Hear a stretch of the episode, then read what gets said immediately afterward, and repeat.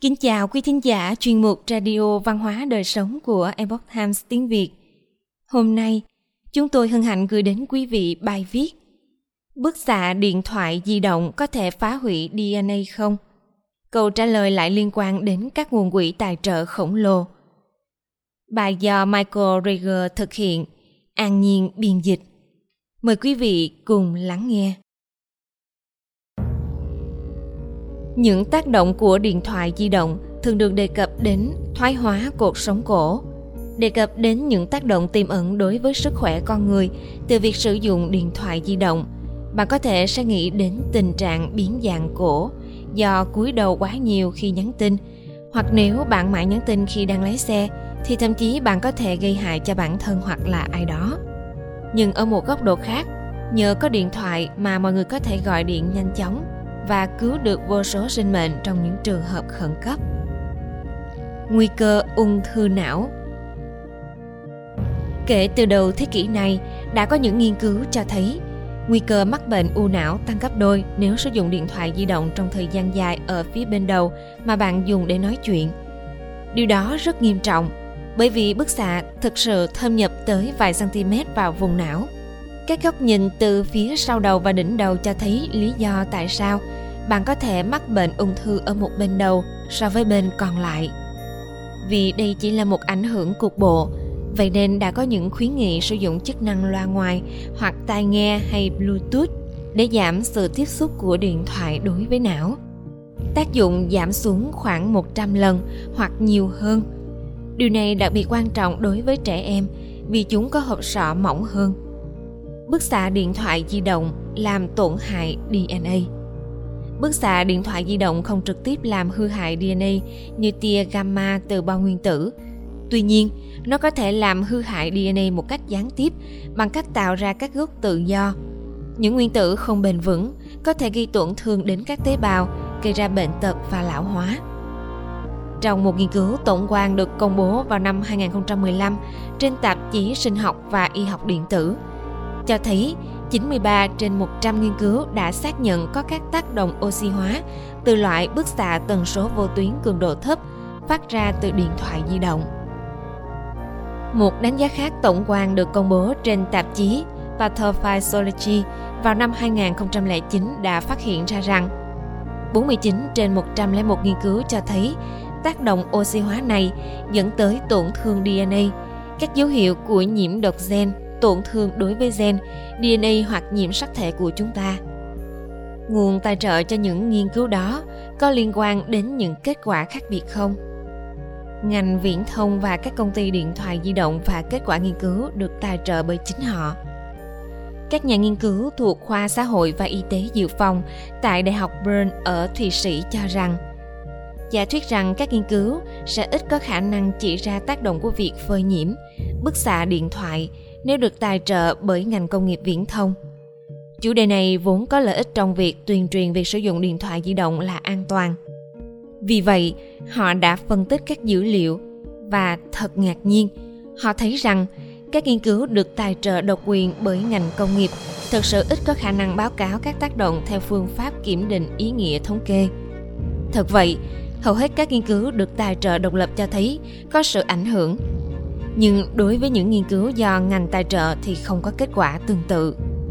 Trên thực tế, các nghiên cứu do ngành viễn thông tài trợ phát hiện tác dụng phụ từ việc sử dụng điện thoại di động thấp hơn khoảng mười lần.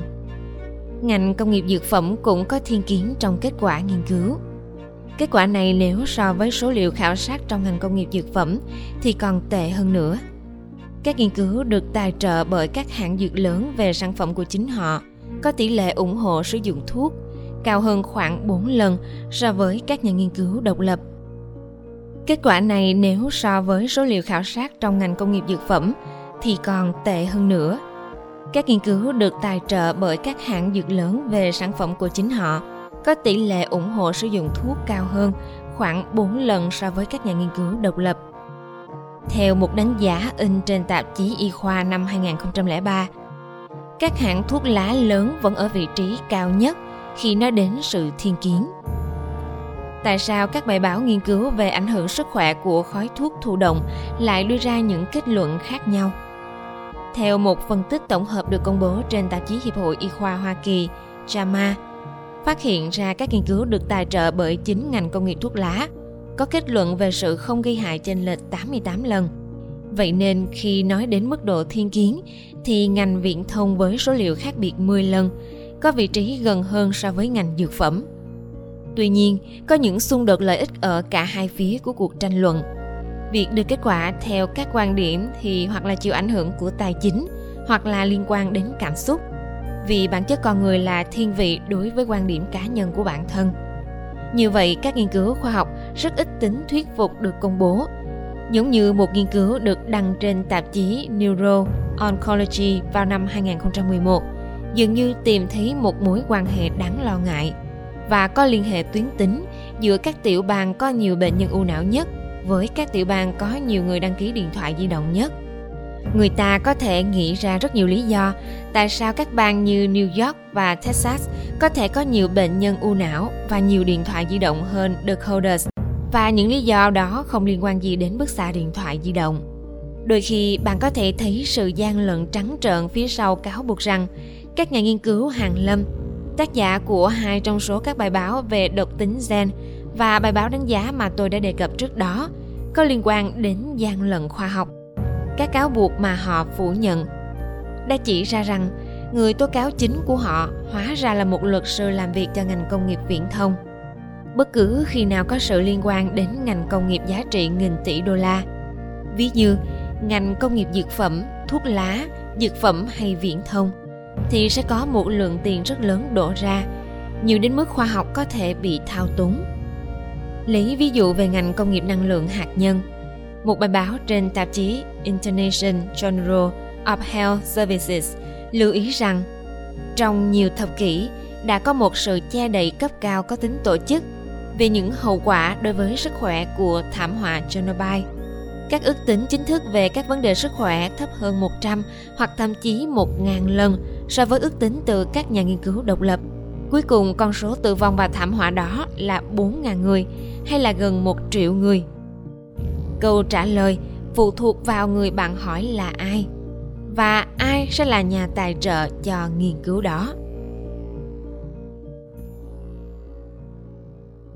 Quý thính giả thân mến, chuyên mục Radio Văn hóa Đời Sống của Epoch Times tiếng Việt đến đây là hết.